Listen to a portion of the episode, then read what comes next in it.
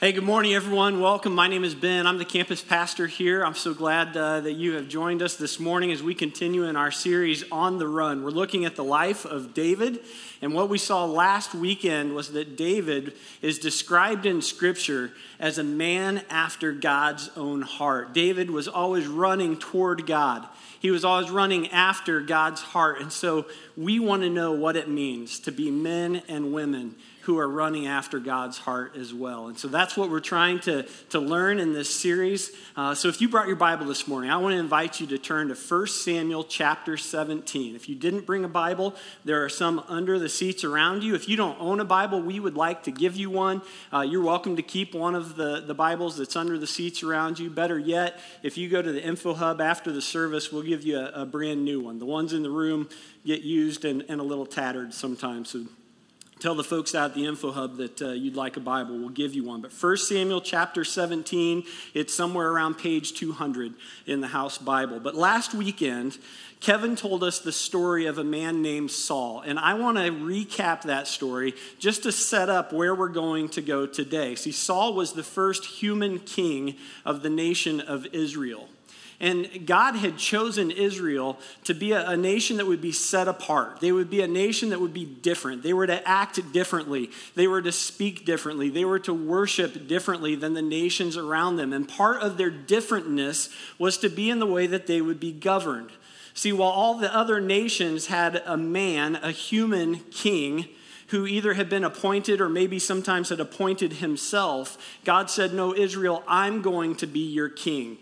I'm going to be the one that you look to for leadership. I'm going to be the king of Israel. And that uh, worked for, for a while. You read about that in the book of Judges, but eventually the Israelites decided they knew better than God and they didn't want God to be their king. And so they went to the priest Samuel and they said, Samuel, give us a king like all the other nations have. We want, we want a man to be our king. And this made Samuel angry, but the Lord said to Samuel, Samuel, it's okay. They're not rejecting you, they've rejected me. You give them what they want. And so we meet this man named Saul, and Saul is made the first human king of Israel. And we learn fairly quickly that Saul was not a man after God's own heart because he receives a direct command from the Lord. He disobeys that command. And we're told that, that because Saul rejected God, that God rejected Saul as king. In fact, we read in the text last weekend that God regretted that he had ever made Saul king of Israel. Now, understand, Saul is still in the position of king. He has not been dethroned. It's just that he is no longer God's chosen. And Kevin told us last week that, that God spoke to Samuel again, and he told him to go to Bethlehem to a man named Jesse, that one of Jesse's sons would be the next king of Israel. And so Samuel goes, and one of Jesse's sons, David, is brought before Samuel, and the Lord says, He's the one. Anoint him. He's going to be the next king of Israel. And God sees fit to bring David into the palace. He, he comes under Saul's service and he becomes an armor bearer for Saul. And he's a musician in Saul's court. And all of this sets the stage for the story that we're going to look at today. It's one of the best known stories in all of Scripture. It's the story of David and Goliath. But I want to ask you to do something before we start this morning. And admittedly, it's going to take some real effort on your part and mine because for many of you, when I mention David and Goliath, your mind goes to this. Uh, it's, a, it's a cartoon, right? It's a children's book. It's just a, a colorful picture. If you're a little bit older like I am, maybe your mind goes to something like this. This is what's known as flannel graph. And flannel graph is an ancient art form that was used to depict biblical truths. If you're not familiar with it, Google it. Uh, you can find out all about it. Or maybe if you're younger, it's something more like this Dave and the Giant Pickle. And I just, I want you to know, I have nothing against Veggie Tales, but how did we get here? I mean, it, well, here's how we got here. What seems to have happened is that in order to make this story appropriate for children, we've removed the grit Okay, we've, we've rounded off the edges, we, we've softened it, we've painted with bright, colorful, uh, you know, colors, pretty colors, and we've turned the main characters into vegetables with boxing gloves. But this morning, what I'm asking you to do is to put these images aside, to put these aside and to see this story with fresh eyes and to hear it with fresh ears because to really understand the story of David and Goliath, we cannot smooth over the edges. We've got to leave the grit where it is. We can't make it G rated because it wasn't. This is a story about ancient warfare. And what we know about ancient warfare is that it was brutal and it was horrific.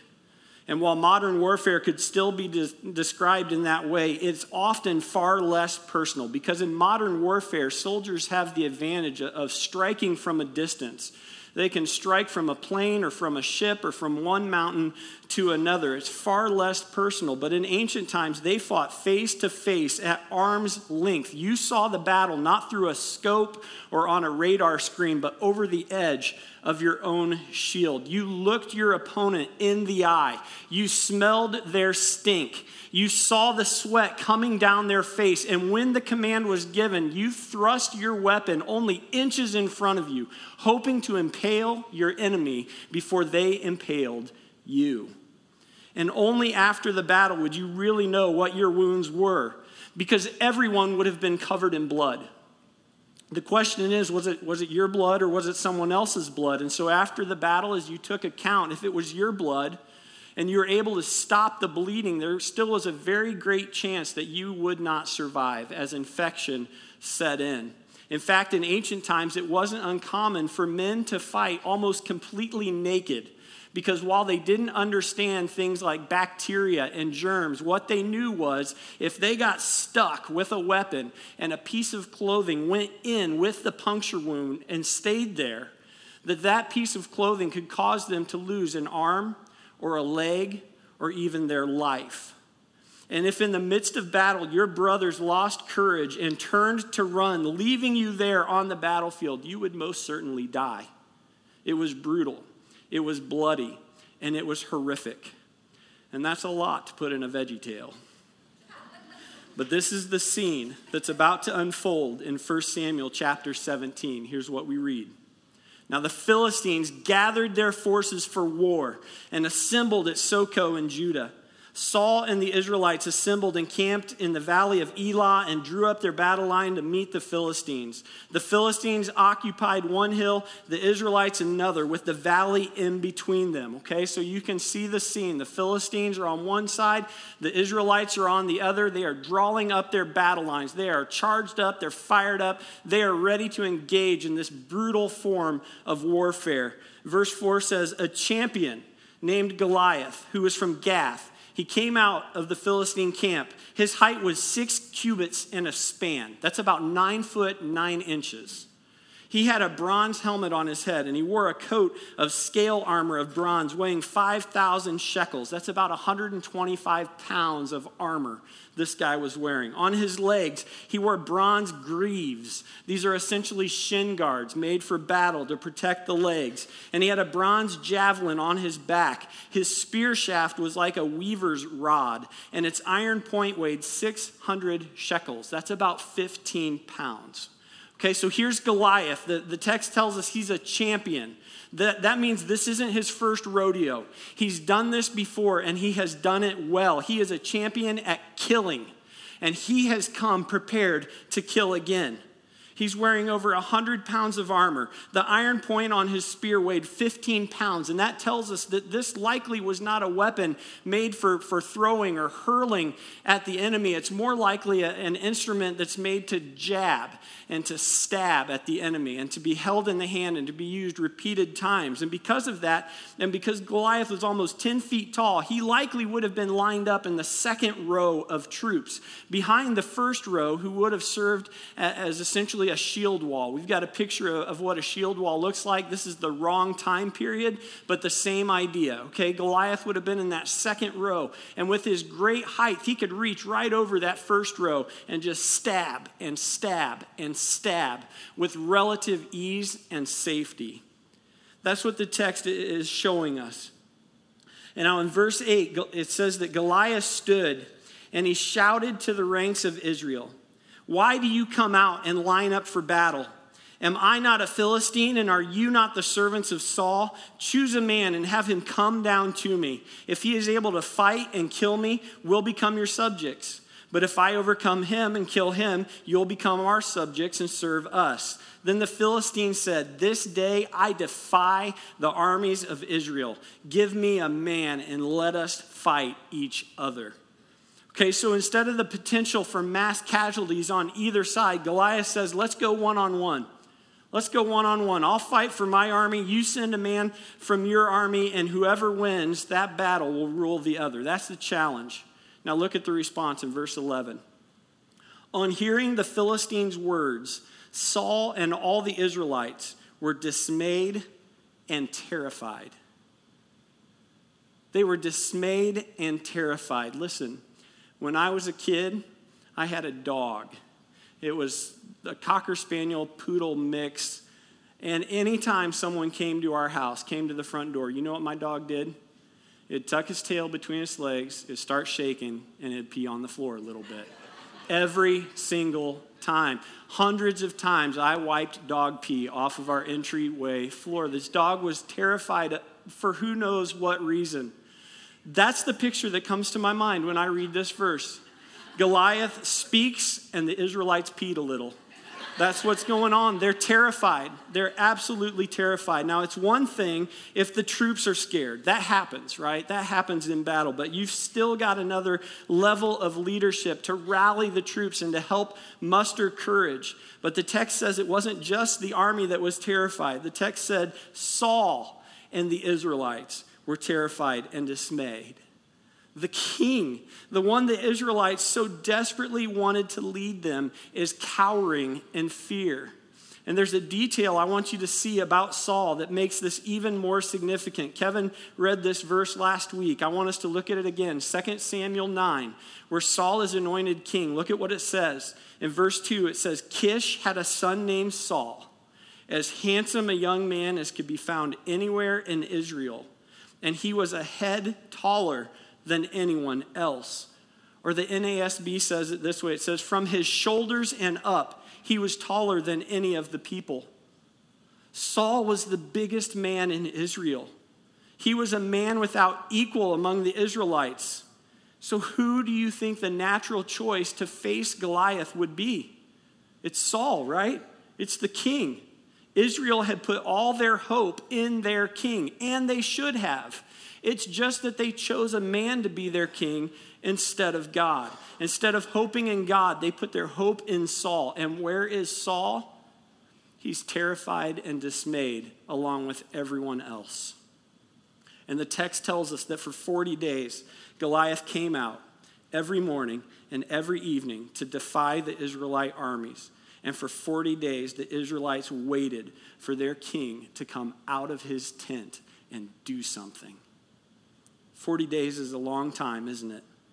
It's certainly enough time to start to wonder if maybe your hope has been misplaced. And this is likely the place where the story of David and Goliath begins to intersect with our story. Because here's what's true for all of us it's on your notes page if you want to write it down. That where you place your trust is also where you'll get your hope. Where you place your trust is where you get your hope. But here's the, here's the deal if you trust in the wrong thing, you may be left without any hope at all because not everything pays out the hope we desire. I mean, think about this. If you trust in a job to provide for you, what happens when you lose that job? What happens when your company downsizes? What happens when you get demoted?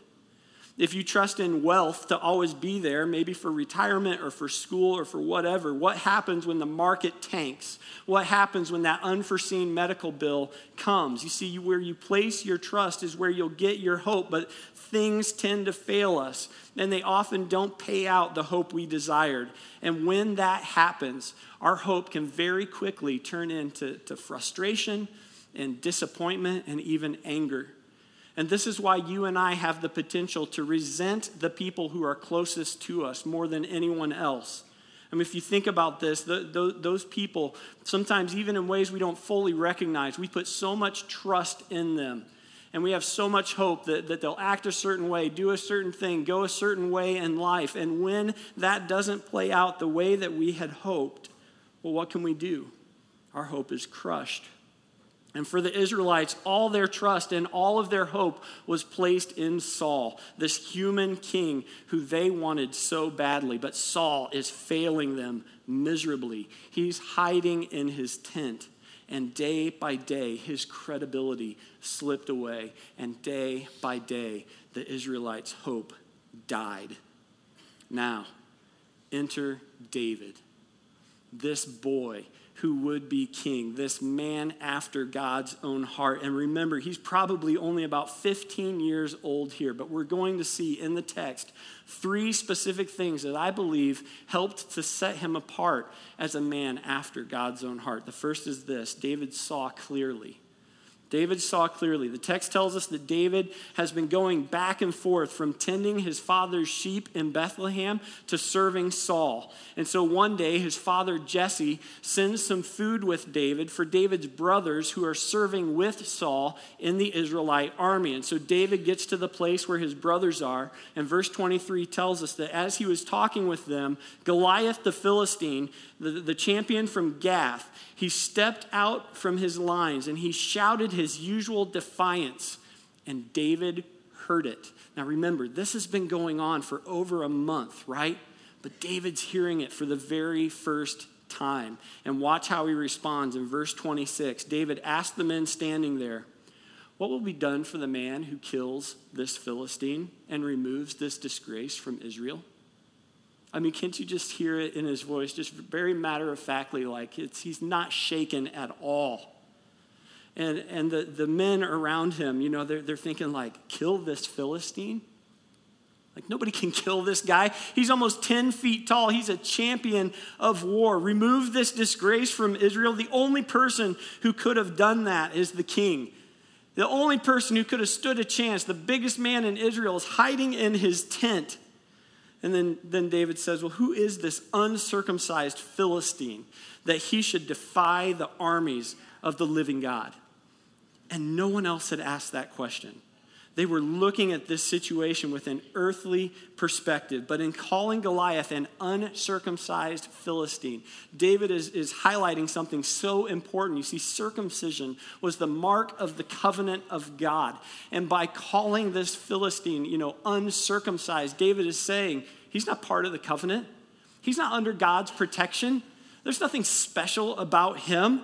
So David says, Let no one lose heart. I'll go fight him. And so called uh, Saul calls David in and, and he says, David, you're nuts, right? You can't go fight Goliath. He, he's a man. You're a boy. He's a champion of war. He's been fighting since he was your age. He's been doing this his whole life. But in verse 34, listen to what David says. David says to Saul, Your servant has been keeping his father's sheep. And when a lion or a bear came and carried off a sheep from the flock, I went after it and I struck it and I rescued the sheep from its mouth. And when it turned on me, I seized it by its hair and I struck it and I killed it. Your servant has killed both the lion and the bear, and this uncircumcised Philistine will be like one of them because. And David says this very important word because. Not because I'm a soldier, I'm not. Not because I'm the strongest of all of the men, I'm not not because I'm smarter than anybody else. In fact, not because of anything I'm bringing to the table at all, but because, verse 36, because he has defied the armies of the living God. And the Lord, who rescued me from the paw of the lion and the paw of the bear, will rescue me from the hand of this Philistine. I want you to write this in your notes. The second characteristic we see is this David walked humbly. David walked humbly. For him, there is no confusion. It was God who had delivered him before, and it was God who would do it again. David takes no credit at all. And here's what's really incredible we read this passage and others like it, these stories about David's life, and they're, they're really great for giving us the facts, for showing us what happened and what was said, right? But later, after David became king, he began documenting in the Psalms what was going on in his head and what was happening in his heart. And Psalm 25 gives us a really clear picture of this, where David writes these words He says, In you, Lord my God, I put my trust. I trust in you. Do not let me be put to shame, nor let my enemies triumph over me. I trust in you, God. This was the posture of David's heart. It was the posture that God wanted for all of his people, this posture of humility. And while Saul had failed to take this posture, David was a man after God's heart. And he knew, even at a very young age, I think he grasped the truth that God opposes the proud, but he gives grace to the humble. And David had seen it in his life before, and he trusted that God would do it again. So David says to Saul, Let me do what no one else is willing to do. King Saul, let me do what you're not willing to do because it's not me who will do it. I know Goliath is big, but he is nothing compared to my God, and God will rescue me from his hand. So Saul uh, gives David permission to go and fight, and, and Saul's still thinking in earthly terms. And so he says, Well, David, if you're going to go, you've got to wear my armor, right? And so he puts all of his armor on David, and it's, it's big and it's awkward. And David's just like, I, I can't, I don't need this. I can't go in this. And so David instead, he, he picks up five smooth stones and he readies his sling. And it, it's not what we think of as a sling. We think of like a slingshot, pull it back, let it go. This was more like just a, a strip of leather with a pouch in the middle. And you'd put a stone in it and you'd twirl it and you'd let, let one end of it fly, and the, the stone would, would fly on its path to, to hit the target.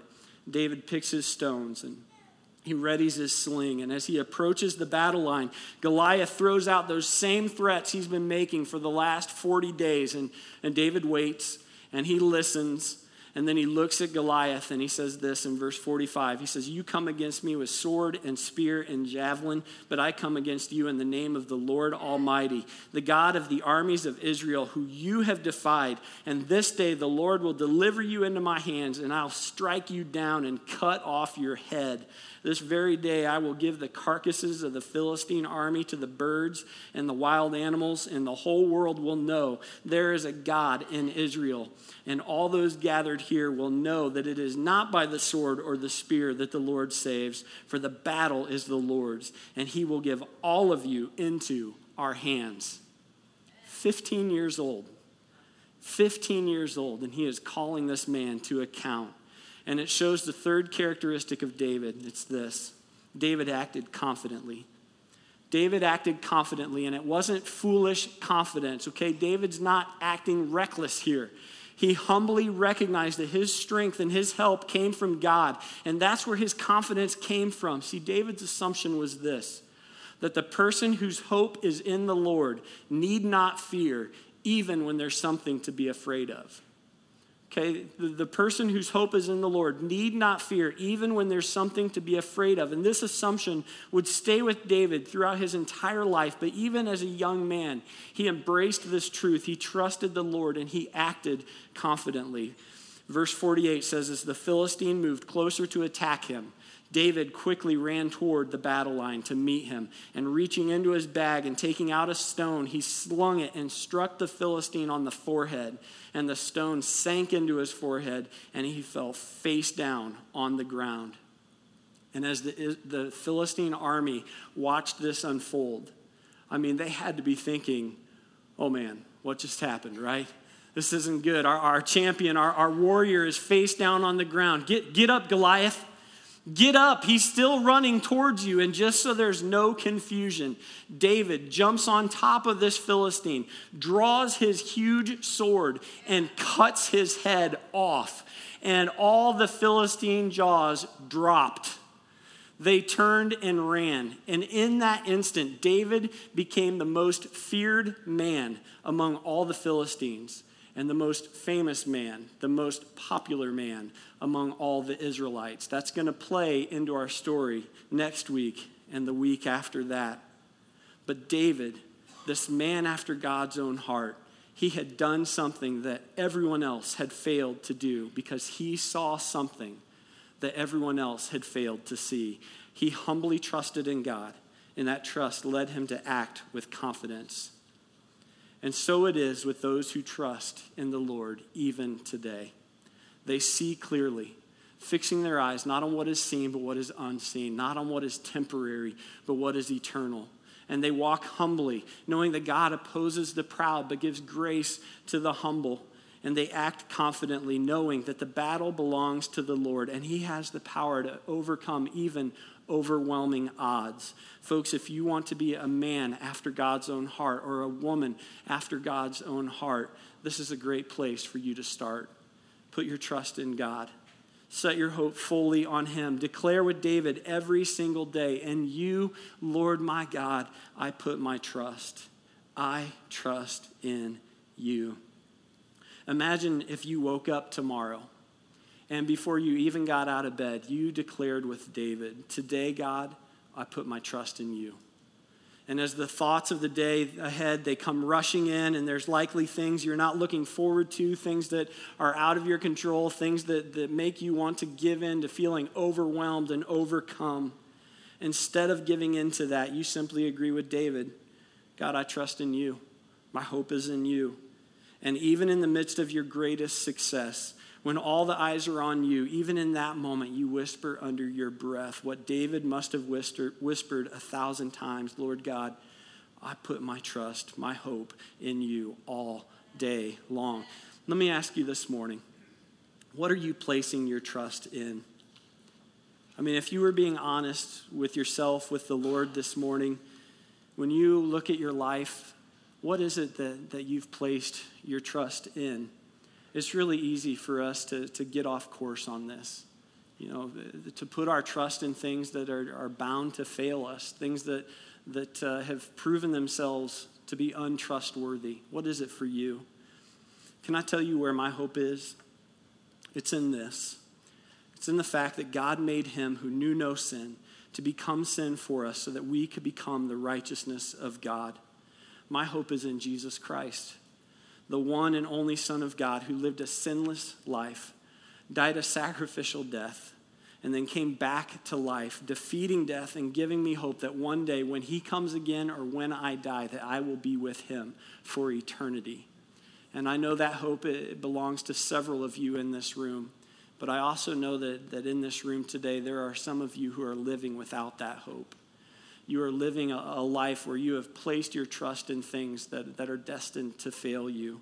And maybe you're realizing that this morning. Maybe you're realizing that your, your trust and your hope have been misplaced. I want you to know that that, that can change today.